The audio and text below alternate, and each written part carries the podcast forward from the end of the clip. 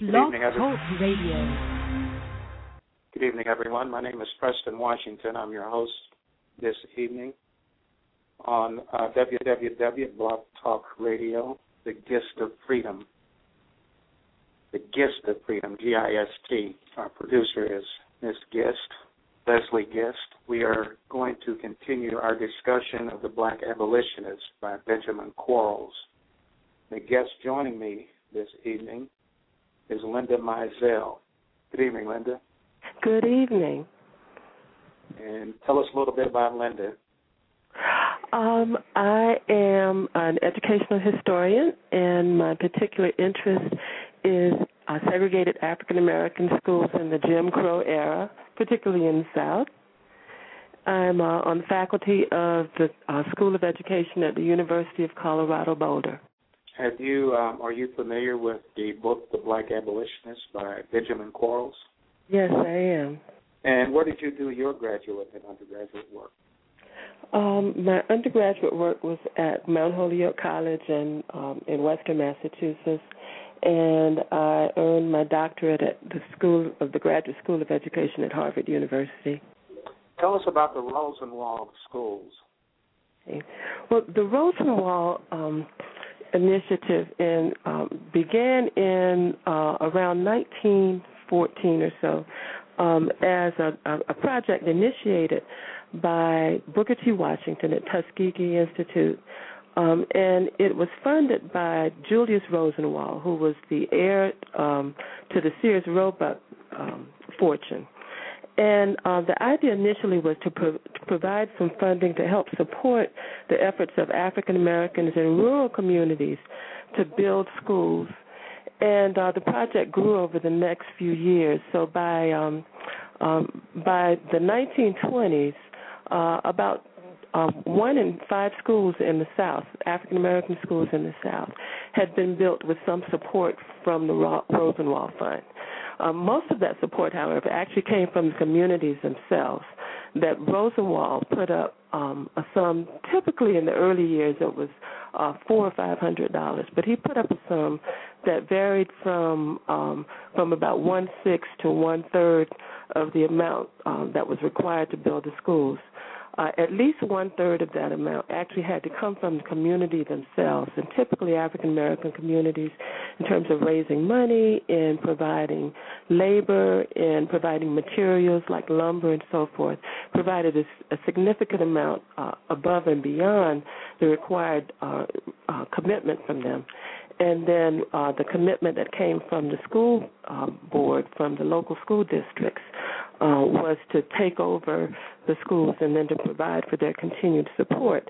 So that meant that the African American communities who actually built these schools and provided most of the labor and resources then had to deed over the land, the building, uh, and everything that went with the school over to the school board for that support and um, and most of the money that actually came from um, from the local school districts uh, for the Rosenwald schools was black taxpayers' money. So in a sense, they were paying twice for uh, their support for the schools. What can you tell us about uh, black schools during the Civil War?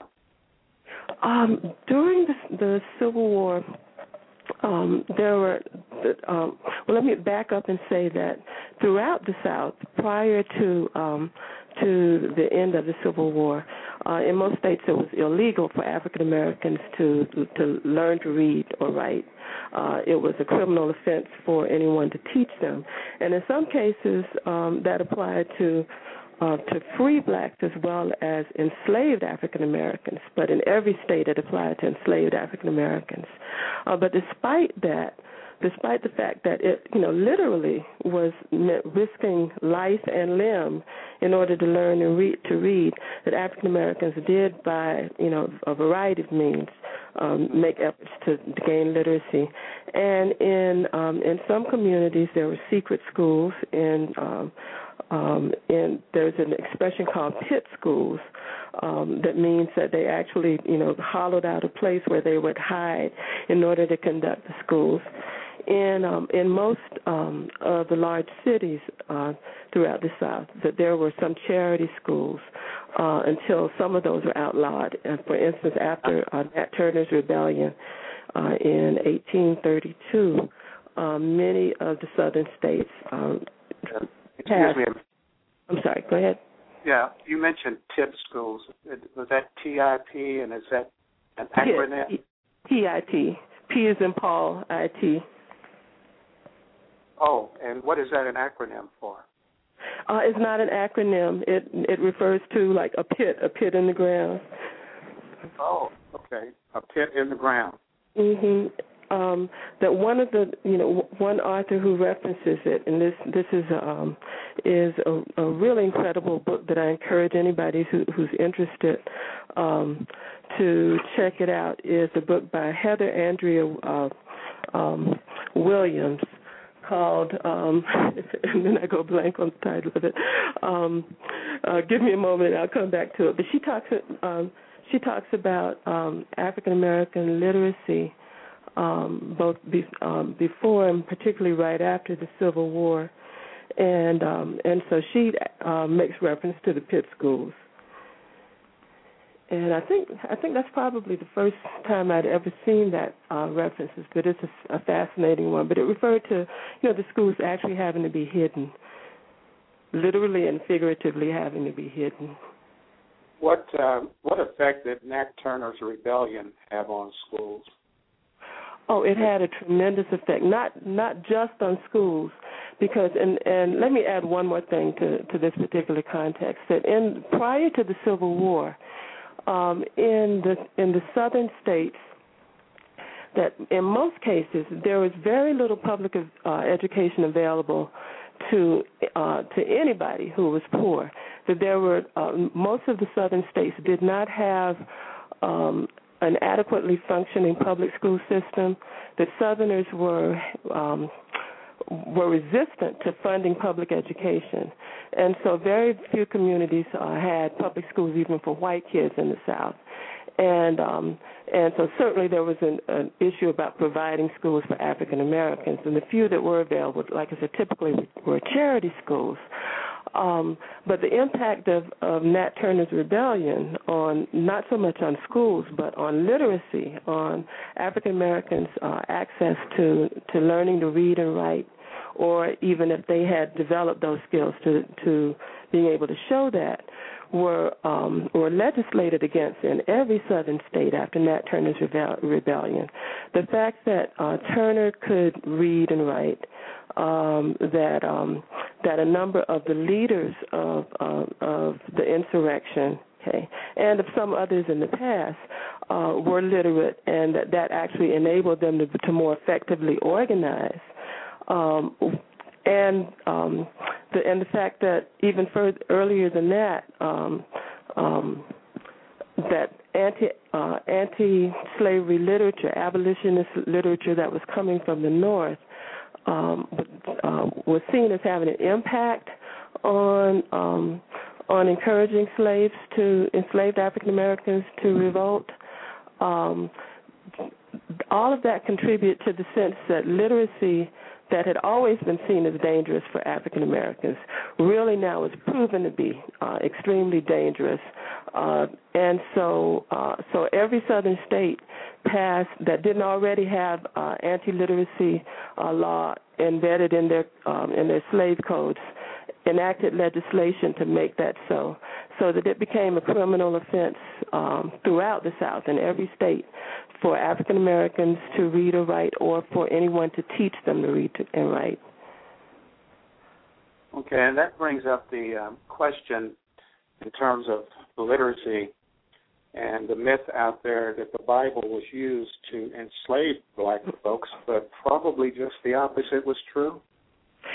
It well, um, one of the justifications for slavery, as we know, was that it allowed uh, for Christianizing African Americans. That if, that um, that it was the, the duty and obligation of slaveholders to um, to Christianize their slaves. And in the early years of, uh, of slavery on this continent, um, part of that understanding of that obligation was that the in that these enslaved Africans needed to learn to read and write so that they could uh, read the Bible and um, that quickly became a problem. Um, by 1719, um, in South Carolina, for instance, um, there we see the first legislation that makes it um, a criminal offense for African Americans to read and write, and that came out of some of the challenges that they were seeing. There's a, um, a number of letters of missionaries reporting back to the Home Office in London about that about that particular dilemma. Uh, that once they teach the slaves to read and write, then they don't just read the parts that they want them to read. They read other things. They bring their own interpretation to it, and they particularly look at issues around injustice. And so the solution that they began to propose to slave owners was rather than teaching them to read and write, that they teach them the Bible verses by rote. Uh, so that they wouldn't have access to the parts that, that weren't favorable to or couldn't be seen as favorable to the institution of slavery. Yes, and uh, a number of uh, uh, rebels back in the day, uh, Harriet Tubman, Nat Turner, uh, John Brown, uh, read uh, the Bible and quoted the Bible quite extensively in their in their work. Absolutely, and in fact, in um, I- even in public schools in other parts of the country, in the North, for instance, that up until uh, the mid 1800s, that the Bible was the primary uh, text of instruction in all schools that it wasn't until um, until the the uh, mid 1800s, for instance, that we begin to see other kinds of textbooks that are specifically designed to be used in schools. And so, um, so for everybody, the Bible was the primary text. But for African Americans, they they we found a particular comfort and some particular messages that resonated around our desires for freedom and you know and and I think it's safe to say and in fact a number of people have talked about um, this idea that of um, of learning of literacy as a divine right and um, and the equation of literacy and liberation you know education literacy uh, our freedom. And freedom is is learning, and that's a recurrent theme in so many of the works that we read. And Frederick Douglass, for instance, talking about literacy being uh, one of the things that um, that made him free. And so, yeah. uh, and so, this connection to the Bible as an instrument of of liberation, you know, of uh, a message of freedom, um, is you know, it has been central to African American narratives for you know as long as we've been creating African American narratives on on this soil. And and that narrative, how did uh, how was the Bible used in schools in reference to morality in the schools? Mm. Um, uh, you mean particularly for African Americans or in general? African Americans uh, uh, specifically, particularly as used by uh, slave owners and mm-hmm. uh, of that ilk. Okay. Well, slave owners, of course, only you know only um, talked about um, the passages that could be interpreted as being in slave in in um, in support of, of slavery. You know, servants obey your masters and so forth. But again, that's where African Americans themselves um, took those stories, um, particularly the Old Testament stories, okay, and and you know and re re envision those as stories of liberation that applied not only to you know to the Old Testament days to the children um, of um, um, to, to the Hebrews, but saw them as you know narratives of their own experience. Now that certainly wasn't something that the slave owners were encouraging them to do. Okay, but um, but certainly they saw them saw those stories as messages of hope around their own liberation. That they saw parallels with what they were experiencing and what the children of Israel were experiencing. And then we know, of course, how how those same stories got translated into um, into the spirituals into the into the the songs that served as um you know as a code for uh, for the folks who were escaping slavery. He passed on messages uh, that um, go down Moses. Um, that could that if the slave owners were listening, that all they were hearing was you know a, a sad um, uh, spiritual uh, song about the um, about the Hebrews, but in fact was being used to announce the fact that Harriet Tubman was on her way. Yes, are you still there? Yes. Can you hear me? Yeah, I did. I thought I lost you there for a minute. Also, um, getting back to that uh, morality in terms uh, in the black schools, where uh, paddling um, became justified because of, you know, the quote in the Bible, "Spare the rod, spoil the child." So that was used as a, de- a justification for paddling. Would that be true?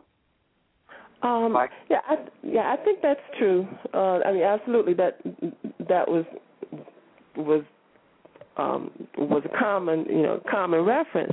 But again, paddling was part of the culture, not just in schools but everywhere. And um, that the United States, you know, was has typically been a violent culture and uh, at the risk of going a little bit off on a tangent, okay, that um, when that one of the complaints about indigenous peoples, um, Native American peoples, was uh, the sense among Europeans that they did not discipline their children because there was little use of um, of corporal punishment, or other kind of harsh disciplinary actions, and so um, and so often when um, um, when Europeans would be, would begin schools that were designed for the indigenous people, that one of the things that they insisted on was corporal punishment for almost any offense, because they felt that that was an important part of civilizing um, indigenous people to to impose this idea of co- harsh corporal, corporal punishment on them. Okay, and so and you know and we know about the brutality of slavery. You know, the um, the uh, whipping in response to you know to any perceived offense, and so corporal corporal punishment so ingrained in U.S. culture, and um, and certainly uh, that you know would translate into you know into the educational spheres. Okay, and before um, we go into our clip, I want to go back to the Rosenwald schools, and mm-hmm. They were named after Julius Rosenwald. Mm-hmm. And was he and what was his uh, what was his involvement? Well, you talked about his involvement, but who was he? Mm-hmm. He was the heir to the Rosenwald fortune.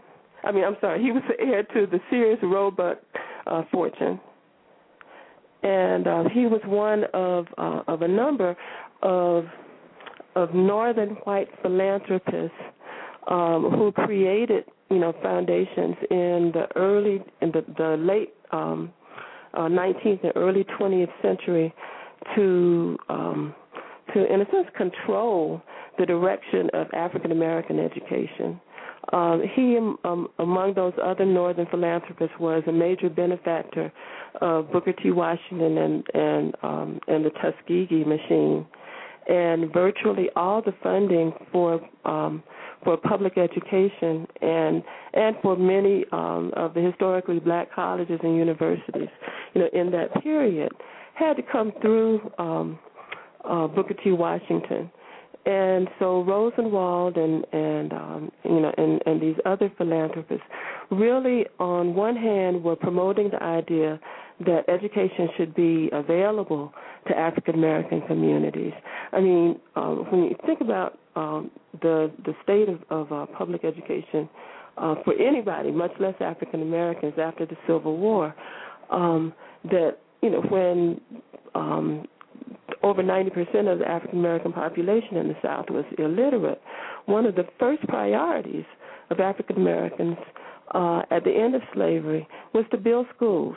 Okay, uh, that that so much of the resources of the community, people who couldn't afford, you know, to to spare money for this, put money and effort into creating these schools and to providing teachers for them and so forth. And in fact, those freedmen schools became the foundation um, for the public school systems uh, throughout the South. That the systems themselves were built on the backs of those first schools, and it took a while, in fact, to get uh, white Southerners on board for the idea that these schools needed to, uh, the public schools needed to be available, that there needed to be compulsory attendance, that the state should supply um, um, resources like textbooks and so forth. And so this was an effort, you know, the, the universal schooling was an effort um, on behalf of African Americans that had a benefit for everybody throughout the South. And so, very quickly in the process of, of trying to create these school systems, these philanthropists came in, and while on one hand they're providing resources, they're also resisting the idea um, that the education should be anything beyond the Tuskegee model that was essentially uh, menial labor. Um, and that African Americans should be educated and socialized around uh, being prepared to work, uh, but that they should should not be involved in politics, that they should uh, not agitate around social equality, and that that was and the intention was to create these schools that would reinforce those messages. And so while there's you know while there's a lot that can be said about um, uh, positively about the effect of, of these philanthropies on um, creating the buildings, providing funding and source, they also were you know worked really hard to control what kind of education went on in those buildings. Linda, let me ask you about the Brown decision and what impact did that have on the closure of the Rosenwald schools and after you give that response, we're going to go into our clip.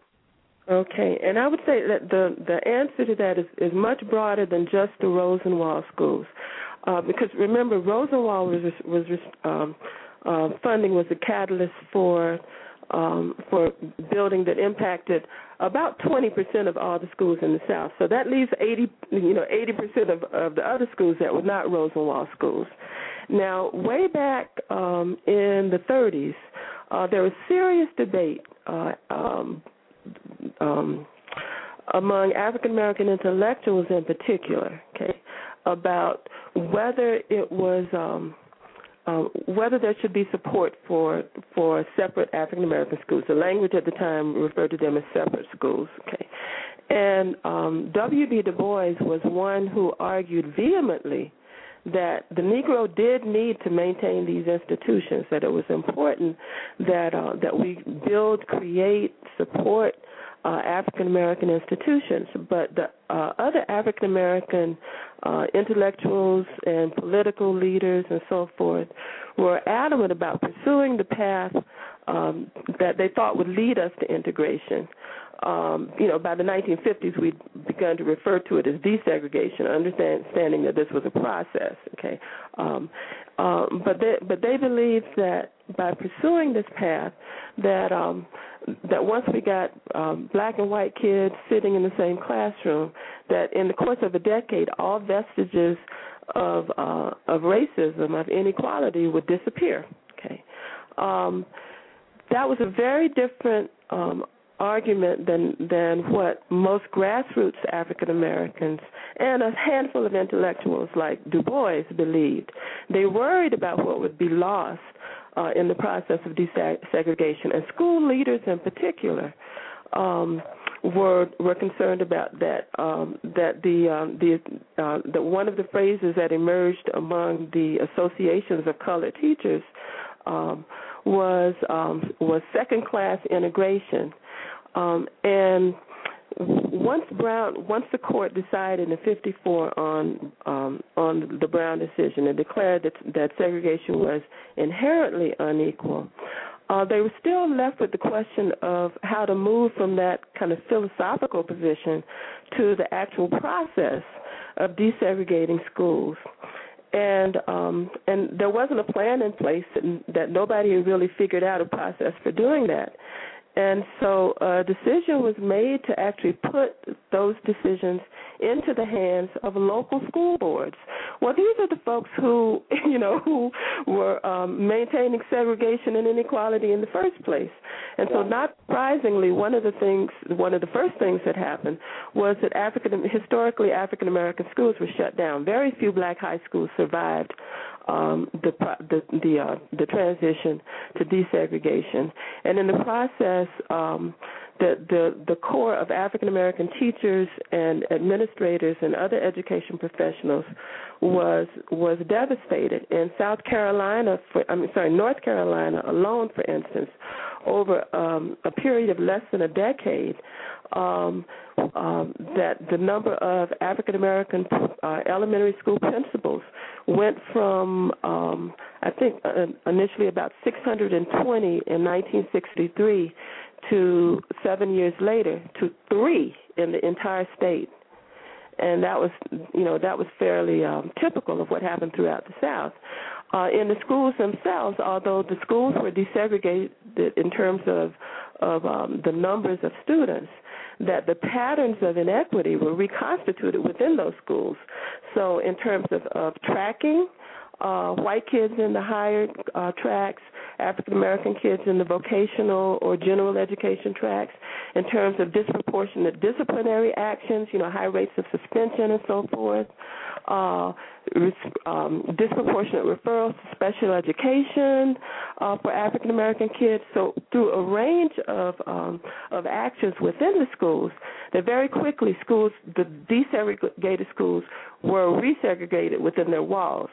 Now, um, in the you know in the um, the more than 50 years since then, what we've seen now is is um, uh, in urban schools in particular uh, that the schools overall are as segregated as they uh, they were. Schools now are as segregated as they were in 1970 when uh, desegregation began and first began in earnest. And no, so, so one of the um, one of the um, the casualties of desegregation for us is that now we've re- we had the schools now that schools have been resegregated, so we now have resegregation. We still have some of the same patterns of in- inequity around the schools, but we have lost those infrastructures under which African American schools were able to achieve excellence even under the harshest conditions of segregation. Whether in the uh, early 1900s, and this is the last question before we get to our clip, in the early 1900s, were there laws uh, made available that segregated schools could voluntarily integrate? Uh, oh, well, the, the the laws were different in, in each state. Okay, at, uh, at the turn of the century, um, in you know in the South, the, every southern state uh, mandated segregate separate school systems, um, and in and uh, and every state had its own take on what that looked like in terms of the teachers corps in in the state of Florida, you know, my home state. Um, that uh, Florida was was the the um, the first state to pass uh, what were referred to then as anti-miscegenation school laws that made it illegal um, for um, for white uh, teachers to teach in black schools and vice versa. Of course, none of the vice versa was happening. There weren't black teachers teaching in the white schools, but it made it illegal for um, for white teachers to teach in black schools, and um, and but uh, and another a similar kind of that first law that was passed in the 1880s was declared unconstitutional and was actually ridiculed in northern newspapers. A similar law was passed and held uh, in um, in uh, uh, about 20 years later, and so um, in the early 1900s, with rare exception. Um, that that African Americans were segregated in schools, and that includes most of the North too that even though in the North and the West that um, that segregation was not legally mandated in the schools, that um, that vast majority of students did go to segregated schools. Are you familiar with the uh, Berea School in Kentucky? Uh, no, I'm not. B E R E A. Oh, the Berea, yeah, yeah, yeah, I am. Okay uh, and that was you know that was one of the few schools that you know um, that um, operated on you know on a multiracial basis that included African Americans. Okay. And our other guest is Jean Libby. That's correct. That's who I'm talking to, and you are a John Brown historian. Yes, I am. I'm very inspired uh, by Professor Quarles, uh, with whom I had a, a direct relationship. Although I never met him personally, it was by uh, telephone interview and letter. Oh, I see. Uh, so, what was your take? Did you hear most of the tape? Yes. That was played, Miss yes. Libby. Yes. Okay. And what was your take on um, my impression? Like I said, all my notes, uh, majority of my notes here about John Brown.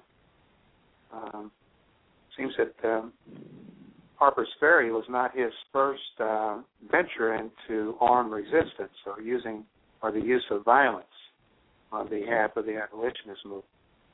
What can you tell us about that? Well, that's correct because in in Springfield, uh, Massachusetts, in uh, in 1850, John Brown organized the League of Gileadites, and uh, he did this uh, through uh, primarily an African American church in Springfield, and uh, he and his family, his his wife Mary, uh, attended this church, and uh, they they knew the people, and John Brown organized uh, resistance uh, to the fugitive slave law.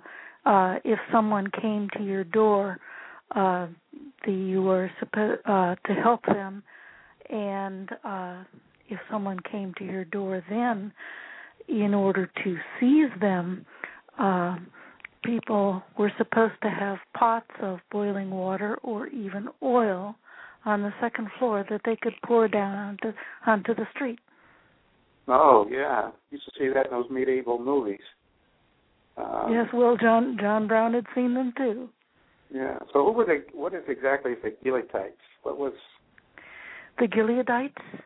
Gileadites, yes. Yeah, oh. Um they were uh, primarily members of what is called the Free Church in uh, in in Massachusetts, and I would suggest if people want to know more um, about the uh, John Brown's life in Massachusetts and the League of Gileadites, um, that you refer to the book Fire from the Midst of You A Religious Life of John Brown by uh, Louis A. DeCaro Jr. Okay. Uh, and Professor, yes. Go ahead. Go ahead. No, the, the, this is really, uh, he knows the people, he's uh, studied the sources, and we find the relationship of Brown uh, to this group uh, through uh, through Reverend Degar. He's also a minister as well as a uh, a, a professor, and we find it uh, in this book. I say, Professor Mizell. What would you like to uh, bring up in terms of discussion about the clip we just heard? Um, well, one of the the um, first references at the beginning of the reading um, quoted um, Robert Morris of Boston and um, and then later on there was discussion of, of Charles Sumner, the, the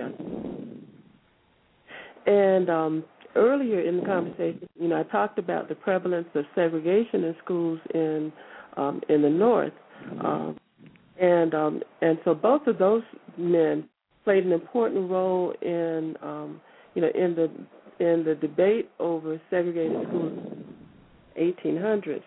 Uh, in fact, in 1848, that they were the two lawyers that represented um, um, the Roberts family, uh, Benjamin Roberts, uh, on behalf of his daughter Sarah, and several other plaintiffs that um, that uh, brought a suit against the the Boston School uh, Board because of the conditions of segregated schools and because of their, unwillingness to to admit colored students, including Sarah Roberts to any of the white schools, and that case failed. Um, the court in favor of the, of the school board, uh, but a few years later, in 1858, I mean, sorry, in 1855, um, the the state legislature uh, ruled segregation illegal.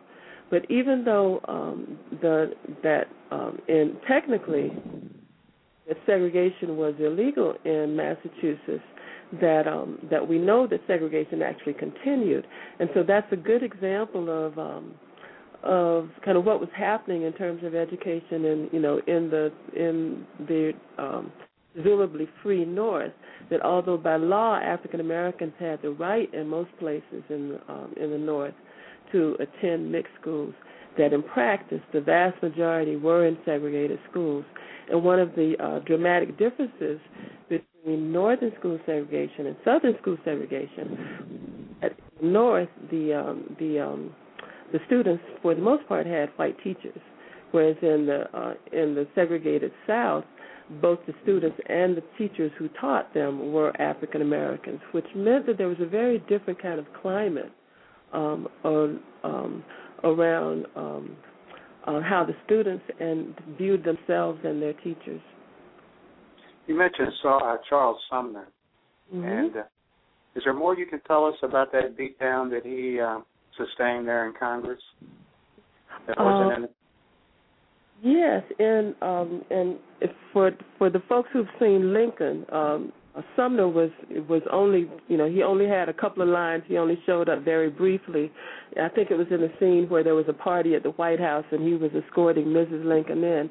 But he was actually a major player alongside uh, Thaddeus Stevens um, uh, in as as, as one as a, a, a voice for abolition and against slavery, and um, and um, the the beating that he received. Um, was I mean he he nearly died from it and uh, and it was just an example of the kind of violence you know that went on in the halls of of, of Congress that when uh, when Preston was beating Sumner uh, several uh, that a, a number of, of other um, uh, congressmen that were attempting to, to to go to Sumner's aid were held back by friends of Preston, and so this is on the floor of Congress, you know. So, um, Yes. So the the debate over slavery was was not just a verbal debate; it was a violent, you know, violent confrontation. Um, and so those who criticized John Brown for taking a, um, you know, to, for taking a, a violent approach to to trying to end slavery, ignored the the fact that the, that the institution itself was brutal, and that those who were defending slavery had no hesitation around employing violence. Can can can I can I say something about oh, John uh, Brown and, and Charles Sumner? Yes, by all means. Did they ever meet? Yes. Yes, they did. Okay, go ahead. All right. When on May 22nd, 1856, which is um, the day that the uh, that the beating took place, and this is the only time that this kind of thing has occurred on the floor of Congress. Um, John Brown was in Kansas, and Kansas was a uh, in a state of war, uh, whether or not it would be a free state or a slave state.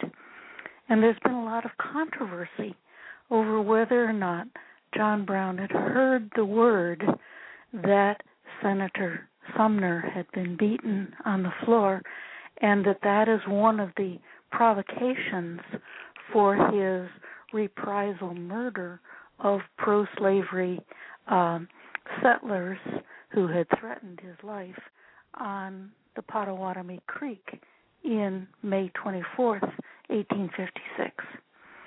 I, I, I guess you've heard about the the Pottawatomie massacre. What did that happen on the Missouri or Kansas side? Kansas. Kansas. Kansas. And he also helped some uh, slaveholders in the state of Missouri, didn't he? Didn't he execute uh, mm. eleven slave or no? He freed eleven slaves, but I believe he murdered their slaveholders. You know what year that was? Uh, that's not quite correct. Okay. Uh, yeah, all right. Um, the people who were murdered on the Pottawatomie Creek in May 24th, 1856, the night of May 24th to May 25th, were part of a court who had taken out death warrants uh, toward uh, John Brown and the settlement, the Free State settlement, and the uh, they were indeed murdered on the Pottawatomie Creek. And what I've recently found is that he did have the word that Senator Sumner had been beaten on the floor of Congress. And his son, who was one of the murderers, uh, said that it drove his father crazy to hear this, to hear about this beating. Now, the other one that you're talking about is called the Missouri Rescue, and that happens in 1858. There's a lot that's been going on between 1856 and 1858. Oh, I see. Yes, Uh, and and so what happens? What happens in 1858 is that a slave in Missouri is able to get word to John Brown in Kansas that he needs help. He wants to escape, and he wants to escape with his wife, who is pregnant, and he wants to escape with some others. And so John Brown and one other man come into Missouri and they free these people and they uh, walk them and wagon them a thousand miles to Canada. And this is between December 1858 and January 1859. And the only slaveholder who is killed is by one of Brown's associates, who later goes to Harper's Ferry, Aaron Stevens. And when they are going to the cabin to free this individual and his wife, uh, the slaveholder comes and moves for his gun, and he is killed. Okay. Getting back to um, Charles Sumner and that beatdown that he took on the floor of Congress, wasn't it a common practice that congressmen would bring guns to the floor uh, of the Congress, and that Sumner, Sumner's speech uh, indicated how barbaric he thought uh, gun toting, gun carrying was, and that's what uh, enraged the slaveholders there and contributed to that uh, reason for the beatdown. Um, I have no knowledge of this.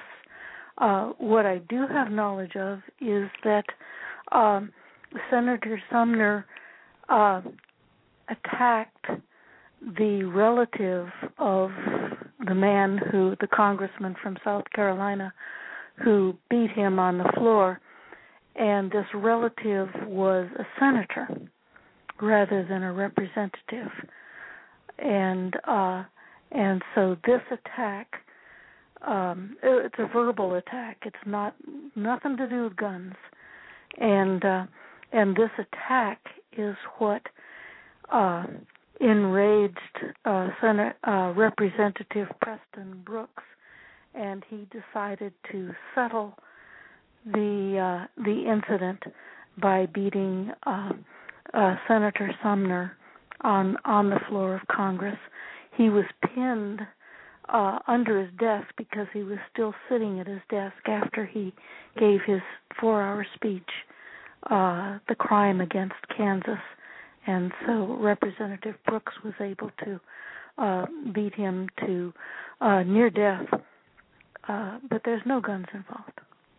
Okay, yeah, no guns involved in that particular incident. But uh, Professor Manzel, uh, Manzel, have you ever heard that uh, gun toting was pretty common in the halls of Congress during that time? Um, I I can't cite a particular source, but that was my understanding that that, that it was fairly common. Uh huh. And that was probably a result of the uh, fugitives that had been passed in 1850. Um, you think that might have contributed to the fact that everybody started toting or packing, as we say?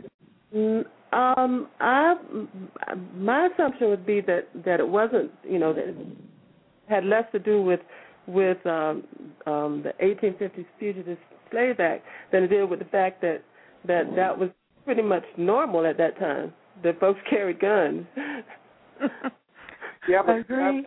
but not in the halls of Congress. I mean, there there was a surreptitious carrying of guns out west in Lawrence, Kansas, Bleeding, Kansas, and further I think- west, the Badlands. I, I, no, I don't think it was that unusual for gentlemen to carry guns in that period. Okay. Okay, so that uh, we can assume then that that was a common practice within the halls of Congress. I think pretty much a common practice everywhere. Yeah. Very well said. Um, Liberty, you know anything about there was this? I got a question mark here in my notes about a John Brown holiday, and they talked about a, a Martyr Day, uh, which apparently happened uh, or was celebrated within two or three days of his death. Was there any ever any effort to establish uh, a John Brown holiday? Well, this occurred within uh, the African American community and culture. Uh, the day of his uh, execution was December 2nd. And uh, for many, many years thereafter, many generations thereafter, December 2nd has been uh, uh, has been recognized as Martyrs' Day in honor of John Brown and also the African Americans and uh, white uh, supporters of his raid who were um, who were executed on December 16th, but they were included in this December 2nd Martyrs' Day. I see. I was also impressed with the statement uh, right after uh, Crispus Attucks uh, assassination, and uh, this theme of black beautiful, and uh, the statement made nature exhausted herself when it came to white man. Uh, did you pick up on that, Professor? And if so, what were your thoughts on that? Did it resonate with you?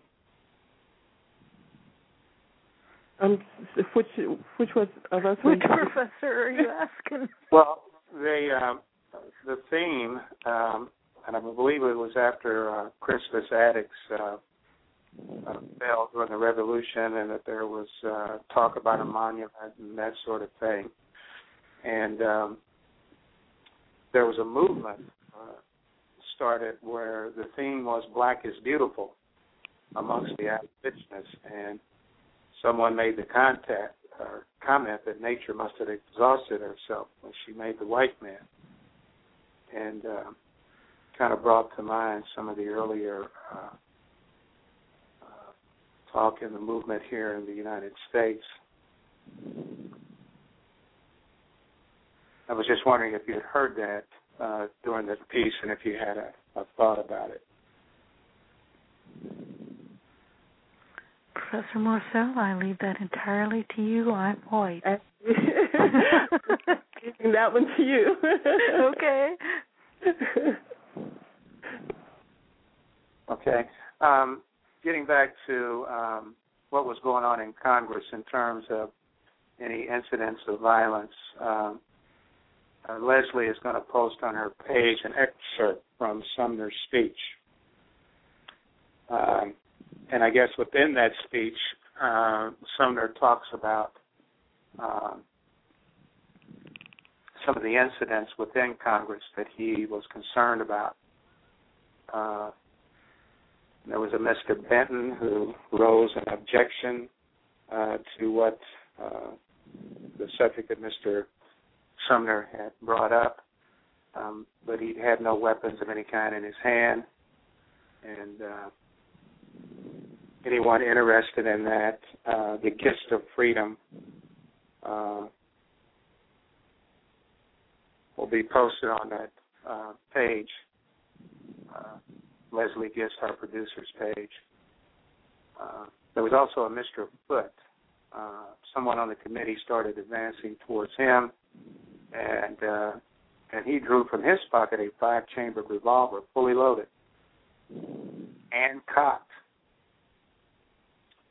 And there was a Mr. Benton who suggested friends uh, that they should return to their seats uh, when he had noticed that the pistol had been drawn. And of course, um, Mr. Sumner was without more uh, arms. He notified uh, his colleagues that he was unarmed, uh, etc. Uh, after a while, both senators uh, resumed their seats and order was restored. So, there was an incident. Drew from his pocket a five-chambered revolver, fully loaded, cocked. Um, does that bring up any thoughts, ladies? Are you there? Did I lose you? Uh, other than other than affirming what we said before about about the level of violence, um, you know, related to the debate over slavery, and that congressmen carry guns. Mm-hmm. And and for me, I'm in, I'm entirely uh, at a loss about this because my field is John Brown uh, and not Senator Sumner and Professor Quarles and the influence that he had on me in in my research and writing about African Americans and John Brown. And so this thread kind of kind of leaves me uh, uh, out. I would I would echo that. well, uh, getting back to John Brown in terms of uh, Harper's Ferry, uh, uh, the failure there at Harper's Ferry, was that a lack of military experience, as indicated by the piece? Do you think, Libby?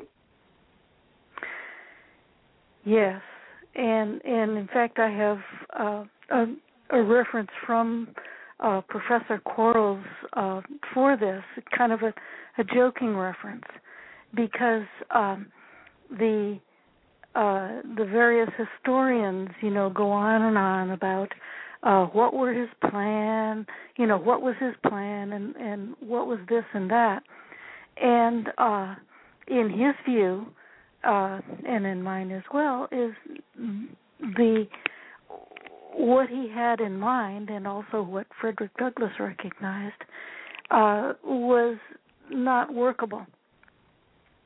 And so, what I've researched, and very much inspired uh, by Professor Quarles, uh, is about the uh, uh, the involvement of African Americans with John Brown, even in this quixotic uh, idea.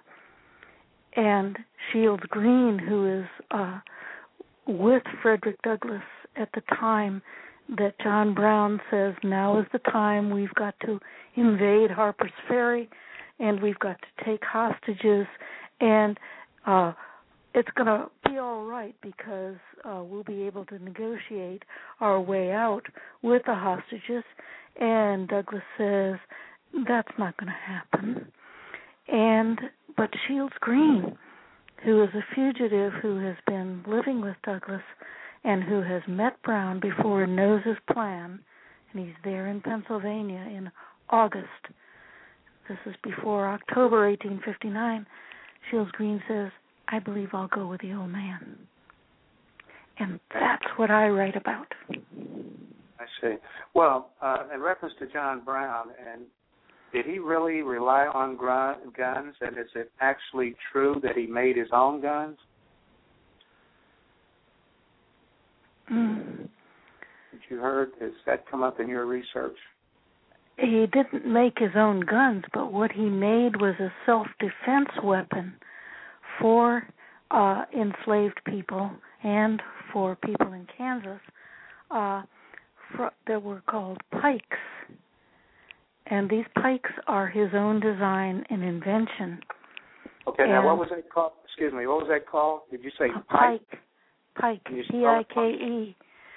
Uh, P I K E. John Brown's pikes.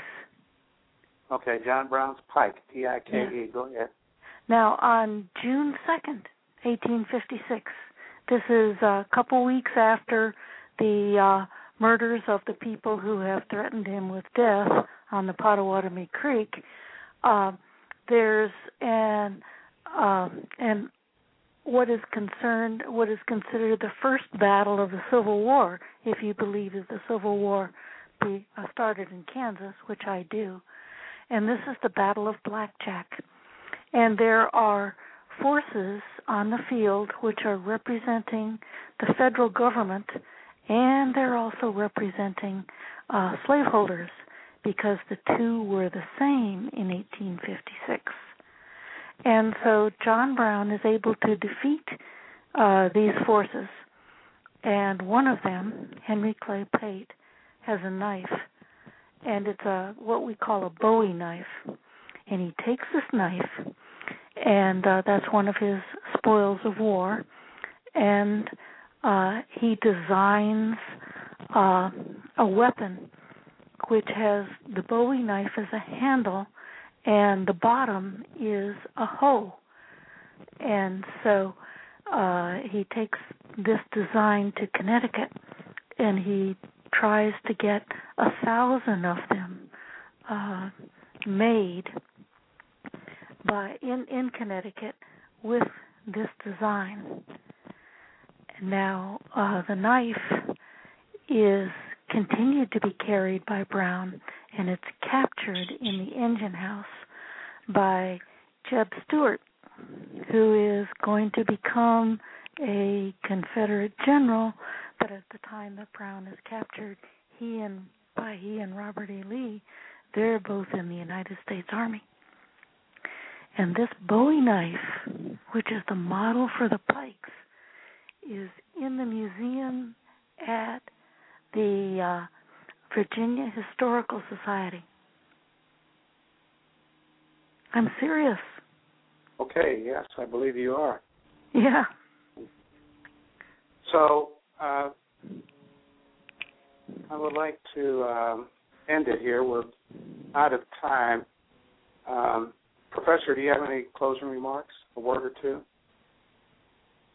Which professor? We're together. oh, well, I'll just say a, a couple of things as follow up. Um, earlier, uh, um, I mentioned a book by uh, Henry, uh, Andrea, Heather Andrea Williams that I couldn't recall the title of at the time. It's Self Taught. And we were discuss- discussing that um, in reference to the pit schools that I described, where uh, where enslaved African Americans would actually build, dig out pits in the woods and hold secret schools there. Um, and um, um, in reference to your question about weapons on the on, on, the floor of Congress, I googled it while we were talking, and uh, apparently uh, we were correct that it w- was fairly common for senators and congressmen, particularly in the 1830s, 40s, and 50s, uh, to carry weapons into Congress and and frequently use them. And uh, a couple of sources have said that it, that primarily Southern congressmen, uh, in these intense debates about slavery, were um, were fairly inclined to to threaten and in some cases carry out acts of violence uh, stemming from the the debate over slavery. I see. That included guns, Bowie knives, and and uh, other weapons not my area of expertise, but I thought it was an interesting note. and uh, Professor Libby, was there a school at Harper's Ferry? After uh, the Civil War, there was a school established called Storer College, and uh, it's a very uh, it was indeed established uh, for African Americans and uh, certainly had a lot of influence uh, with uh, the whole John Brown event. And I don't know, Professor Marcel, was this a Rosenwald school at first? Storer um, College? Um, not that I'm aware of. That the Rosenwald schools, for the most part, were established in the 1920s, and the majority of them were elementary schools. Uh, a few county training schools that that eventually, um, most of them eventually became high schools, but mostly concentrated in the deep south. Okay, we're going to move to the clip. Um, the uh, reading of the Benjamin Quarles book, Black Abolitionist.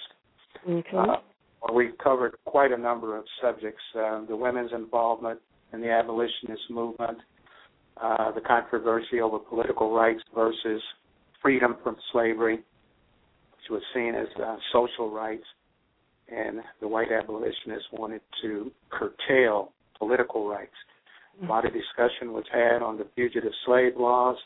The first one developed in 1792 or passed in 1792, and the second in 1850, where it made it illegal for anyone to house any uh, slave who had escaped from the South. Um, we've talked about and read about um, the Black Rescues, uh, Shadrach, uh, mm-hmm. Price, uh, Christiana up in Pennsylvania, uh, and so on. And also that 1850 um, fugitive slave law required a number of blacks um, of that day to flee the United States. Some went to Europe, some went to Canada, mm-hmm. uh, etc. Tonight, um, we're probably going to hear a little bit about John Brown and about uh, black militant abolitionists, um, in addition to black institutions such as schools and churches, etc. Mhm. Okay, so um, and for those of you that are listening, if you want to join in our conversation after the clip, you can get to us at 347 324 5552. And I think we're ready to go with the clip. Black Abolitionists by Benjamin Quarles, continued. Cassette 7, Side 1. Good evening and blessings, and welcome to another installment of The Gist of Freedom Estate. This show is produced by acclaimed historian, educator, and author Leslie Gist and serves as our weekly live online discussion to celebrate the African American experience by honoring all the people, past and present, black and white, who, with faith and focus, are preserving our rich history through literature, the arts, the skilled trades, and the humanities. We thank you for joining us tonight, and we'd love you to be a part of tonight's discussion by calling in with your comments or questions to 347 324 5552. The Taney decision took the center stage at the convention of the colored citizens of Massachusetts held at New Bedford on August 2, 1858. Robert Morris said that the decision should be trampled upon and that he doubted whether the Massachusetts courts would enforce it. Joshua B. Smith, who in 1847 had fled from his North Carolina master, told the gathering that he could not respect a Supreme Court that would so infamously take from him his rights. Charles Lennox Remond, a more practiced denouncer, proclaimed that he was prepared to spit upon the ruling by Judge Taney. He wanted no long resolution, added Remond, only a short one saying that we defy the Dred Scott decision. The wrought up Remond was far from finished. He moved that a committee be appointed to prepare an address to the slaves inviting them to rebel. He said that he did not wish to see the people on the platform turn pale at his proposal, but to rise and talk. The first person to rise was Josiah Henson, made famous as the man after whom Mrs. Stowe had modeled her chief character, Uncle Tom. Henson said that he doubted that the time was ripe for such a step. As for turning pale, Henson declared that he had never turned pale in his life. Father Henson is a very black man, added the reporter parenthetically. In a thrust at Remond's courage, Henson voiced the opinion that if the shooting time came, Remond would be found out of the question. When Remond was able to get the floor again, he denied that he would skulk in time of danger. He only regretted that he had not a spear with which he could transfix all the slaveholders at once. Following a spirited discussion, the Remond proposal was voted down by a small majority. A convention of New England Negroes meeting in Boston in August 1859 called the decision of Taney and his slave-holding associates a disregard for all historical verity, a defiant contempt of state sovereignty, and a wanton perversion of the Constitution. The speeches by Garrison, Remond, Loguen, John S. Rock, and others were all characterized by a radical anti-slavery sentiment, although, according to a Negro Weekly, an allusion to colored barbers and their refusal to shave men of their own complexion produced a little discordance. The most novel and long continued means of protesting the Dred Scott decision took place in Boston, where, beginning in 1858, Negro abolitionists held a Crispus Attucks Day. The first to die in the Boston Massacre of March 5, 1770, Attucks had impeccable credentials as a martyr for American liberty. Others might forget him, but not black Bostonians. In 1851, seven of them, including William C. Nell and Lewis Hayden, had sent an unsuccessful petition to the state legislature asking that $1,500 be appropriated for the erection of a monument to the memory of Attucks. The meeting held at Faneuil Hall on March 5, 1858, in protest to the Taney decision, was a feast of sight and sound. The hall was decorated for the occasion. In front of the speaker's rostrum was an exhibit of Revolutionary War relics, which included a small cup allegedly owned by Attucks, a picture of Washington crossing the Delaware in which Black Prince Whipple was seen pulling the stroke oar, and a banner presented by Governor John Hancock to a Negro military company, the Bucks of America. The meeting was graced by original songs, one of them by Charlotte Forten, who journeyed from Salem to be on hand.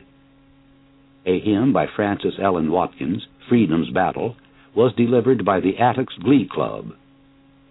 This youthful quintet included Edward M. Bannister and George L. Ruffin, both destined for fame, one as a painter and the other as a judge. With William C. Nell presiding, the speakers included Theodore Parker, Garrison, Phillips, and John S. Rock. A letter was read from Thomas Wentworth Higginson, lauding the role played by Negroes in the slave rescue cases in Boston, and divulging that the first man to enter the courthouse door in an attempt to rescue Anthony Burns was a Negro, contrary to general supposition. In his speech, Wendell Phillips outdid himself as far as his predominantly Negro audience was concerned.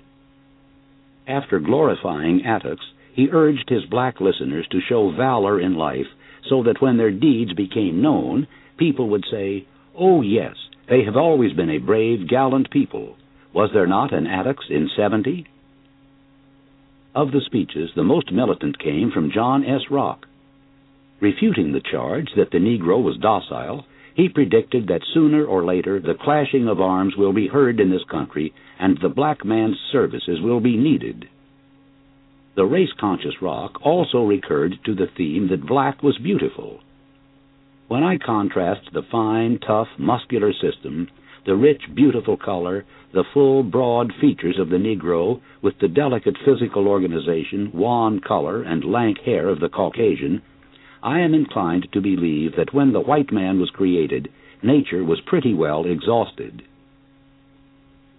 Fifth of March commemorations would be held in Boston every year until the ratification of the Fifteenth Amendment in 1870. Eighteen years later, the city and state authorities appropriated a total of $13,000 to erect a Crispus Attucks monument on the Boston Common. In 1932, as a result of the efforts of Boston Negroes, the Massachusetts legislature passed an act ordering the governor to issue annually a proclamation calling for a proper observance of March 5th of the anniversary of the Boston Massacre. The annual observance of Crispus Attucks Day had begun in 1858 as a protest against the Dred Scott decision. But its meaning was far more of an affirmation than of a remonstrance for it was an evidence that the spirit of the American Revolution, of which Attucks was a conspicuous symbol, was still alive, not having run its course by 1858, or, as it turned out, by 1888 or 1932. Throughout the North, the strong denunciation of the Dred Scott decision did much to raise the threshold of incipient violence. Certainly, among Negroes, the spirit of militancy became more pervasive and insistent. At a convention of Ohio Negroes in 1858, William H. Day, after reviewing the plight of the colored people, declared that resistance by force of arms was their right and duty. John I. Gaines, a boat storekeeper from Cincinnati, criticized Day as being impractical, Negroes being a weak, enslaved, and ignorant people. But however impractical, Negro public speakers were preparing their addresses around highly militant figures and themes. James T. Holly lauded Toussaint Louverture, Haitian liberator, in a speech entitled The Auspicious Dawn of Negro Rule. Holly ended his lecture with the assertion that it was far better that his sable countrymen should be dead freemen than living slaves. J. Sella Martin, pastor of the Joy Street Baptist Church in Boston, drew large audiences for his prepared address on a Baptist exhorter of an earlier day, Nat Turner. Blunt spoken William J. Watkins toured the abolitionist circuit with a lecture on the irrepressible conflict. The new climate of impending physical confrontation inevitably produced its own energizers. Of the abolitionist figures thrust up by the undercurrents of violence, one stands in a class by himself John Brown of Osawatomie. To Brown, slavery itself was a species of warfare, demanding a counter resort to arms. Brown's daring sweep into Virginia in October 1859, his capture, and his execution constituted a national shock from which there would be no recovery abolitionists, hitherto of a pacifist orientation, found reason to reverse themselves as the whole atmosphere became charged. Brown's relationships with Negroes had been close, continuous, and on a peer basis, a pattern which no other white reformer could boast. Apparently, no Negro who ever knew Brown ever said anything in criticism of his attitude or behavior toward colored people. Brown's attitude toward slavery and his grim and forceful response to it were shaped by many things, of which his own personal experiences with Negroes was not the least. The reciprocal relations between John Brown and the blacks began long before five of them accompanied him to Harper's Ferry and four of them to his doom. Brown's interest in colored people dated back to 1834, when he proposed to get at least one Negro boy or youth and bring him up as we do our own. Fifteen years later, Brown moved his family to North Elba, New York, expressly to settle among Negroes, most of them recipients of land grants from Gerrit Smith. Brown attempted to assist his Negro neighbors in business matters, and he invited them to his weekly sessions in the study of the Bible. Richard Henry Dana paying a farewell call to John Brown at North Elba on a morning in late June 1849, noted that at the breakfast table, eating with the family, were the hired hands, including three Negroes. Brown's attempt to spur Negroes on led him in 1848 to contribute a lengthy article to the Ram's Horn, a short lived weekly. Entitled Sambo's Mistakes, this article lampoons the habits of the Negro Brown felt that the colored people were not doing all that they themselves could do in self improvement. Hence, in Sambo's mistakes, he makes his points by posing as a Negro who is offering to his fellows the benefit of his experience in life. A typical passage reads as follows Another error of my riper years has been that when any meeting of colored people has been called in order to consider any important matter of general interest, I have been so eager to display my spouting talents, and so tenacious of some trifling theory or other that I have adopted, that I have generally lost all sight of the business at hand, consumed the time disputing about things of no moment, and thereby defeated entirely many important measures calculated to promote the general welfare. But I am happy to say I can see in a minute where I missed it. Another small error of my life for I never committed great blunders, has been that I never would, for the sake of union in the furtherance of the most vital interests of our race, yield any minor point of difference. In this way, I have always had to act with but a few, or more frequently alone, and could accomplish nothing worth living for. But I have one comfort. I can see in a minute where I missed it. If few men knew the Negro's shortcomings as perceptively as Brown, there were even fewer who were as distressed by color prejudice as he. One of his followers relates that while walking in Boston in April 1857, Brown was greatly annoyed at the rude language addressed to a colored girl, language of the type, Brown said, that would not have been directed to a white girl. Entering the Massasoit House in Chicago for breakfast on April 25, 1858, Brown was told that the Negro member of his party, Richard Richardson, a fugitive slave, could not be served. Brown marched out, although not before subjecting the proprietor to a little bit of terse logic. Aside from his equalitarian principles, Brown was interested in the welfare of the colored people because he had something for them to do. His all consuming passion was the abolition of slavery, an end which he proposed to accomplish by enlisting a semi militaristic group of followers ready for direct action. Brown's role for the Negro was implicit in an organization he formed in January 1851 at Springfield, Massachusetts the United States League of Gileadites. Formed to resist the fugitive slave law, the Gileadites pledged themselves to go armed and to shoot to kill, a pattern of conduct that would characterize Brown's later operations in Kansas and at Harper's Ferry. The 44 colored men and women who signed the agreement apparently had little call for action. Moreover, in March 1851, Brown, the original man in motion, left for Ohio. Brown was interested in recruiting Negro leaders and the black rank and file. Prominent figures sought out by Brown included Frederick Douglass, Martin R. Delany, Stephen Smith, Jermain W. Loguen, Henry Highland Garnet, William Still, and Charles H. Langston. His contacts with Douglass, whom he desperately wished to win over, stretched over a longer time span and were more numerous than with any other Negro leader. Brown's acquaintance with Douglass went back to the spring of 1848, when the latter, at Brown's request, visited him at Springfield. In the spring of 1858, Brown paid two visits to the Douglass home in Rochester, New York, one of them extending over a period of two weeks. While a guest of Douglass, Brown met a fugitive slave, Shields Green, who would accompany him to Harper's Ferry. Shortly before Brown got ready to make his raid into Virginia, he arranged to meet Douglass at Chambersburg, Pennsylvania, some 20 miles from the site of the planned foray. Douglass brought a letter for Brown from Mrs. J. N. Gloucester, a Brooklyn woman of means, with $25 enclosed. Douglass was accompanied by Shields Green, the two of them being led to Brown's hideout by Harry Watson, a Negro Underground Railroad operator at Chambersburg.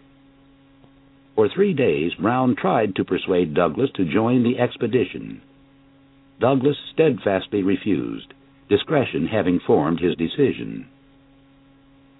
Not a single other Negro leader would join Brown, all of them considering his venture imprudent. On May 17, 1859, Brown wrote to Loguen I will just whisper in your private ear that I have no doubt you will soon have a call from God to minister at a different location. Despite the language, the Negro clergyman remained unconvinced. Loguen, like other Negroes, admired Brown for his anti slavery exploits in Kansas and his daring excursion into Missouri, in which he had freed eleven slaves by a show of force. However, as much as they revered Brown for his courage, Negro leaders thought that the proposed seizure of Harper's Ferry was inordinately risky, if not foolhardy. Brown's most ambitious attempt to enlist the Negro rank and file was the holding of a convention at Chatham, Ontario, in early May 1858. Brown's own party of twelve was present, as were thirty-four Negroes. These included the presiding officer, a Negro clergyman, William C. Monroe, the poet James Madison Bell, and Martin R. Delany, the last named then practicing medicine at Chatham, having come at the urgent personal invitation of Brown himself.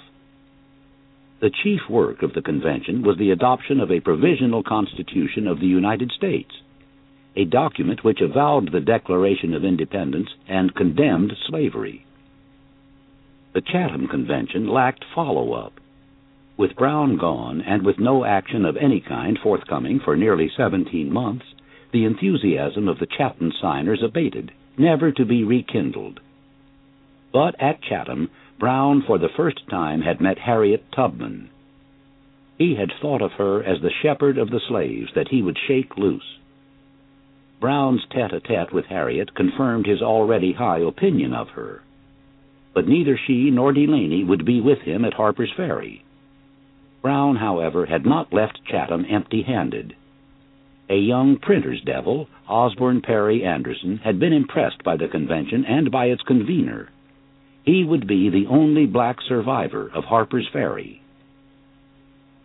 By the autumn of 1859, Brown was ready to seize the government arsenal at Harper's Ferry, a prelude to establishing a stronghold in the mountains and thus liberating the slaves on a mounting scale of operations. Late in the night of October 16th, Brown moved into the town, leaving three of his party at the Kennedy farm, the base of operations in Maryland.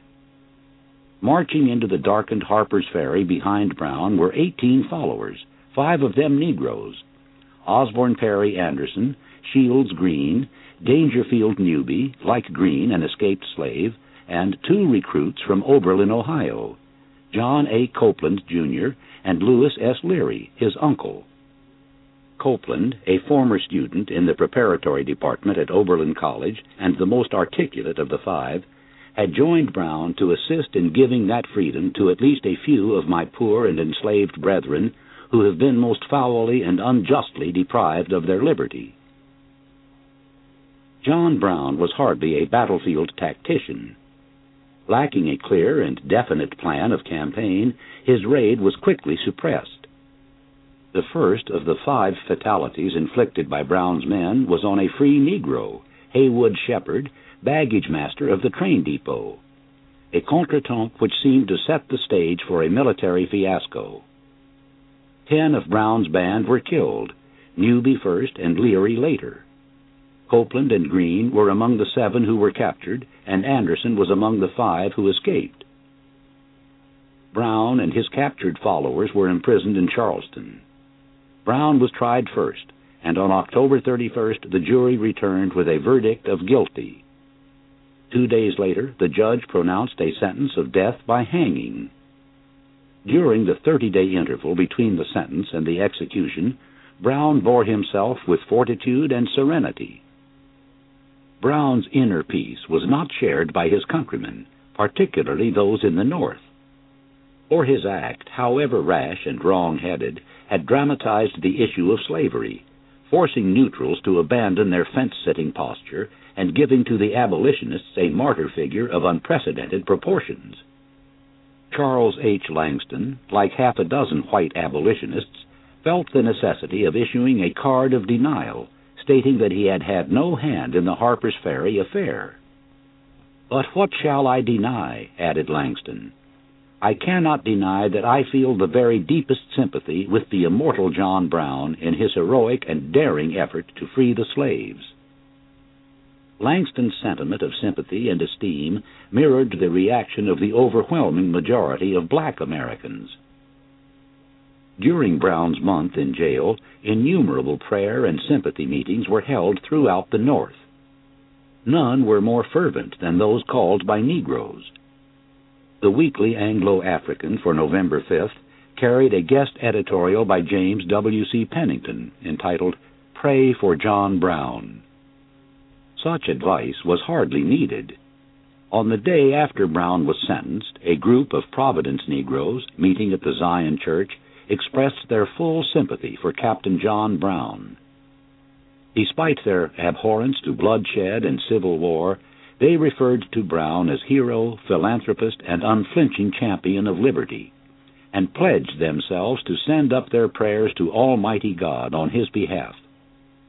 A group of Chicago Negroes, meeting later that month, drafted a letter to Brown assuring him of their deep sympathy and their intention to contribute material aid to his family. How could we be so ungrateful as to do less for one who has suffered, bled, and now ready to die for the cause? At the Siloam Presbyterian Church in Brooklyn, a prayer meeting cutting across denominational lines was led by the pastor, A. N. Freeman, assisted by fellow clergymen Henry Highland Garnet, James N. Gloucester, and Amos G. Beman. Colored women sent letters of esteem to the jailed Brown. A group of Brooklyn matrons wrote that they would ever hold him in their remembrance, considering him a model of true patriotism because he sacrificed everything for his country's sake. From Kendallville, Indiana, Frances Ellen Watkins sent a letter on behalf of the slave women, an admixture of Christian faith in the future and symbolic references to the past. You have rocked the bloody Bastille, and the hemlock is distilled with victory when it is pressed to the lips of Socrates. A group of women from New York, Brooklyn, and Williamsburg sent Mrs. Brown a letter on November 23rd. Its content summarized in the lines Fear not, beloved sister, trust in the God of Jacob. As John Brown stepped from the jail on the last morning of his life, no little slave child was held up for the benison of his lips, for none but soldiers were near, and the street was full of marching men. However, as Brown was led to the gallows, a slave woman said, God bless you, old man. If I could help you, I would. Brown went to his death with dignity, and the day concluded, wrote one who was present, with the calm and quiet of a New England Sabbath. If December 2, 1859, was also a quiet day in abolitionist circles, it was due to the nature of its observance. Throughout the North, reformers held prayer meetings or meetings with a religious orientation. At Boston, where all Negro businesses were closed, the colored people, wearing armbands of black crepe, held three prayer meetings, morning, afternoon, and night, at Leonard Grimes's 12th Baptist Church. Many persons stayed from one meeting to the next, not needing to go out for meals on a day of widespread fasting. One of these all-day sojourners was Lydia Maria Child, who had journeyed from Wayland, 15 miles away, to spend the solemn day with Negroes. She therefore had to miss the much larger meeting at Tremont Temple, arranged by the white abolitionists, but with Negroes attending in large numbers, and with J. Sella Martin as one of the featured speakers. But perhaps it was just as well that Mrs. Child did not go to the crowded temple, for thousands were turned away. Martyr Day, as some black abolitionists called it, was appropriately observed by New York Negroes at a meeting at Shiloh Church beginning at 10 in the morning and with a period of silent prayer at noon. Of the six clergymen on the program, William Goodell, the only white speaker, differed from two of his colleagues on one point. When James N. Gloucester endorsed John Brown's course, Goodell dissented on the grounds that the weapons of the abolitionists were moral and religious rather than carnal. Sampson White took issue informing Goodell that George Washington, whom Americans revered, had not taken the position that our weapons are not carnal when he led the new nation in its struggle against English oppression. Washington and the Americans of his day had acted on the premise that resistance to tyrants was obedience to God.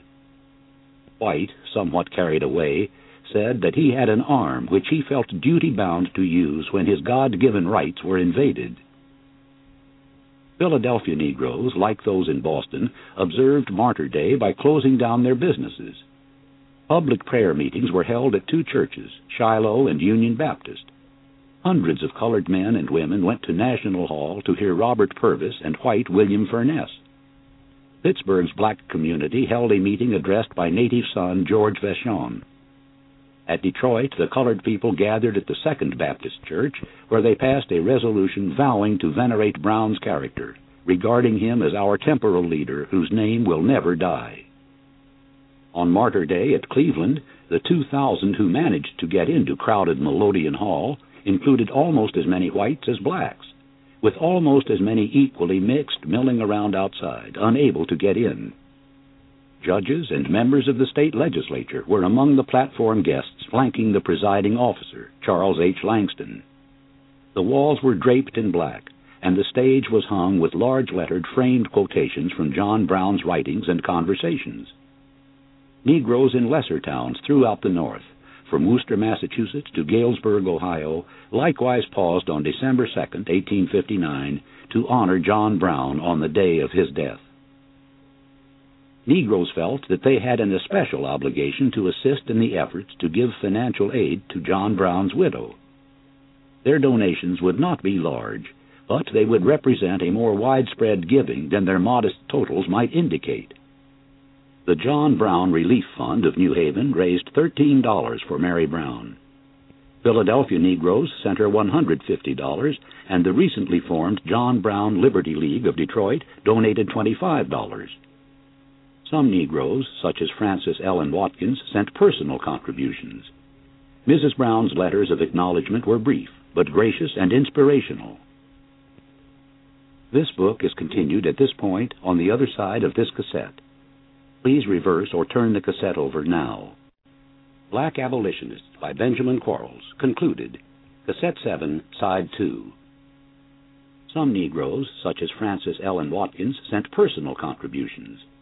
Mrs. Brown's letters of acknowledgement were brief, but gracious and inspirational.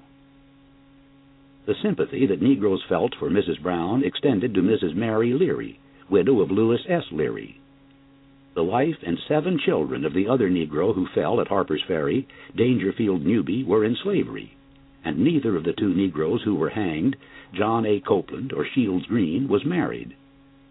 Boston Negroes raised $40 for Mrs. Leary and her child, and $10 to go toward erecting a monument to the memory of the heroes of Harper's Ferry. The colored women in Brooklyn and New York sent Mrs. Leary a total of $140, wringing from her the reply that her loss had been great, but she hoped that her husband and his associates had not died in vain in their attack on that great evil, American slavery.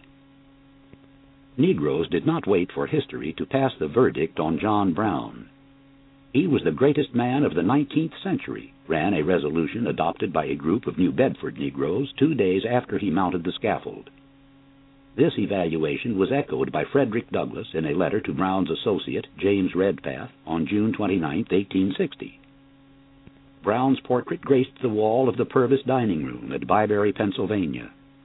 In Troy, New York, the black children pooled their pennies so that they might buy a picture of him for their school a Negro Weekly compared him with Nat Turner, discovering that both were idealistic, Bible nurtured, tenacious of purpose, swayed by spiritual impulses, and calm and heroic in prison. The evaluation of Brown by Negroes was uncritical, since he perhaps was worth more for hanging than anything else. But as prophets, Negroes did better. For with the ensuing rapid current of national events, Brown's fate became a rallying cry and his name a legend. It is true, wrote John A. Copeland as he sat in the jail awaiting the hangman's noose, that the outbreak at Harper's Ferry did not give immediate freedom to the slave, but it was the prelude to that event. On the eve of the Civil War, the abolitionists lost John Brown, but they regained Charles Sumner. The Massachusetts senator had been the victim of a physical assault which, like the John Brown raid, bespoke the mounting violence of the times.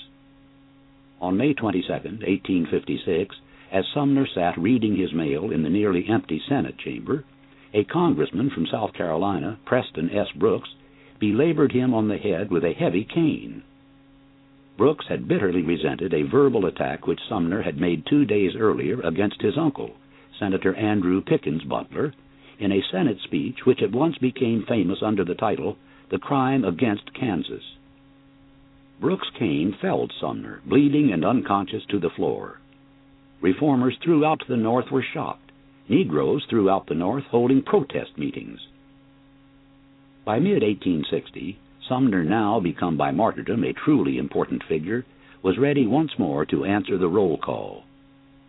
On June 4th, after an absence of nearly 50 months from the Senate chamber, he arose to deliver a speech. He took the floor at 10 minutes past 12 and spoke until a little after 4. Sumner's was the eloquence of industry rather than the eloquence of inspiration, wrote one of his Negro admirers, Archibald H. Grimke. He requires space and he requires time. Doubtless, on this occasion, Sumner felt that his subject, the barbarism of slavery, warranted extended treatment. The essence of the address, however, may be briefly stated. Slavery was a upas tree with all its gigantic poison. In the esteem of black Americans, Sumner already was second to none in national politics. For this maiden effort on his return to the Senate, Negro leaders showered him with a profusion of epistolary plaudits. From Robert Morris, who had worked with him in 1849 on the separate schools issue in Boston, came a letter of thanks in behalf of the colored young men of Boston. Another lawyer, John S. Rock, later to be admitted on motion of Sumner to the bar of the United States Supreme Court, sent word, Your immortal speech has sent a thrill of joy to all lovers of freedom everywhere. A colored citizen of New Bedford, who had, upon his own testimony, faithfully devoted more than twenty years of his brief life to the elevation of his race, assured the senator that the gratitude of the colored people was incalculable. However phrased, all of the letters expressed complete approval. Ebenezer D. Bassett, principal of the Institute for Colored Youth at Philadelphia, and later to become the first Negro to represent the United States at Port au Prince, Haiti, informed Sumner that the speech was unequaled by anything in the oratory of modern times. Bassett, as one with a reputation as a classical scholar, felt emboldened to place Sumner's effort side by side with the matchless De Corona of Demosthenes. From Philadelphia also came word from William Still You have effectually laid the axe at the root of the tree. At nearby Byberry, Robert Purvis had posted a note. Sumner's speech had stirred within him the deepest emotions. H. O. Wagoner, venturing to speak in the name or in the behalf of the seven or eight thousand colored people of the state of Illinois, return heartfelt thanks for the ever memorable services which you have just rendered in the Senate of the United States to the cause of my enslaved and downtrodden fellow countrymen. Could the poor slave, continued Wagoner, know the substance of that speech and the circumstances under which it was given, in the very face of the slave power, I say, could the slaves be made to comprehend fully all this, it would thrill their very souls with emotions of joy unspeakable. The right word has been uttered, intoned Frederick Douglass. You spoke to the Senate and the nation, but you have a nobler and a mightier audience. The civilized world will hear you and rejoice at the tremendous exposure of meanness, brutality, blood guiltiness, hell black iniquity, and barbarism of American slavery terming it the most anti slavery speech ever made in the Senate Hall of the United States, Douglass Monthly carried it in full. Frances Ellen Watkins caught the mood, turning out some lines whose spirit may be sampled from the opening and closing stanzas. Thank God that thou hast spoken words earnest, true, and brave. The lightning of thy lips has smote the fetters of the slave. Thy words were not soft echoes, thy tones no siren song. They fell as battle axes upon our giant wrong. Although fulsomely praised by Negroes, Sumner's speech drew bitter comments in the North, where the prevailing sentiment was far less hostile toward slavery than his. Less than five months after the address, however, Abraham Lincoln was elected to the presidency, and a rapprochement between the sections became all but impossible. Less than seven weeks after the Republican victory, South Carolina officially dissolved its union with the other states of North America. Seeking to convince the South that her institutions, particularly slavery, were not endangered, conciliators in both houses of Congress tried to find a pacifying formula. Their efforts provoked a heated public discussion, which in turn made for an increased hostility toward the colored man, who was held to be the source of all discord. The everlasting Negro is the rock upon which the ship of state must split, ran an angry, widely reprinted editorial in a Providence daily. Will the people stand for this much longer? Will they make the Negro their God? The possibility of a rapprochement between the North and the South dismayed the Negro. All compromises now are as new wine to old bottles, new cloth to old garments, editorialized Douglass Monthly. To attempt them as a means of peace between freedom and slavery is as to attempt to reverse irreversible law. Negro leaders were apprehensive lest the road to sectional reconciliation become the last resting ground for freedom. But such fears of a sellout solution by the North or any kind of peaceful settlement proved premature. Six weeks after Lincoln took office, Fort Sumter was fired upon, compromise measures, like the Union itself, having proved unable to cope with slavery. Our national sin has found us out, ran an editorial in Douglass Monthly for May 1861. In this Old Testament sense, war had indeed come as sort of an atonement for a fall from grace, an act of redemption, no matter how untoward its expression. But in a sense less retributive and more peculiarly American, the Civil War was a phase of the continual striving for the goals for which this country had been conceived. The downfall of slavery would thus bring additional strength for the tasks ahead. Viewed in this light, the abolitionist crusade itself was but a continuing phase of the Revolution of 1776, an attempt to put into practice the doctrine of man's essential equality. We have good cause to be grateful to the slave for the benefit we have received to ourselves in working for him, wrote Abby Kelley.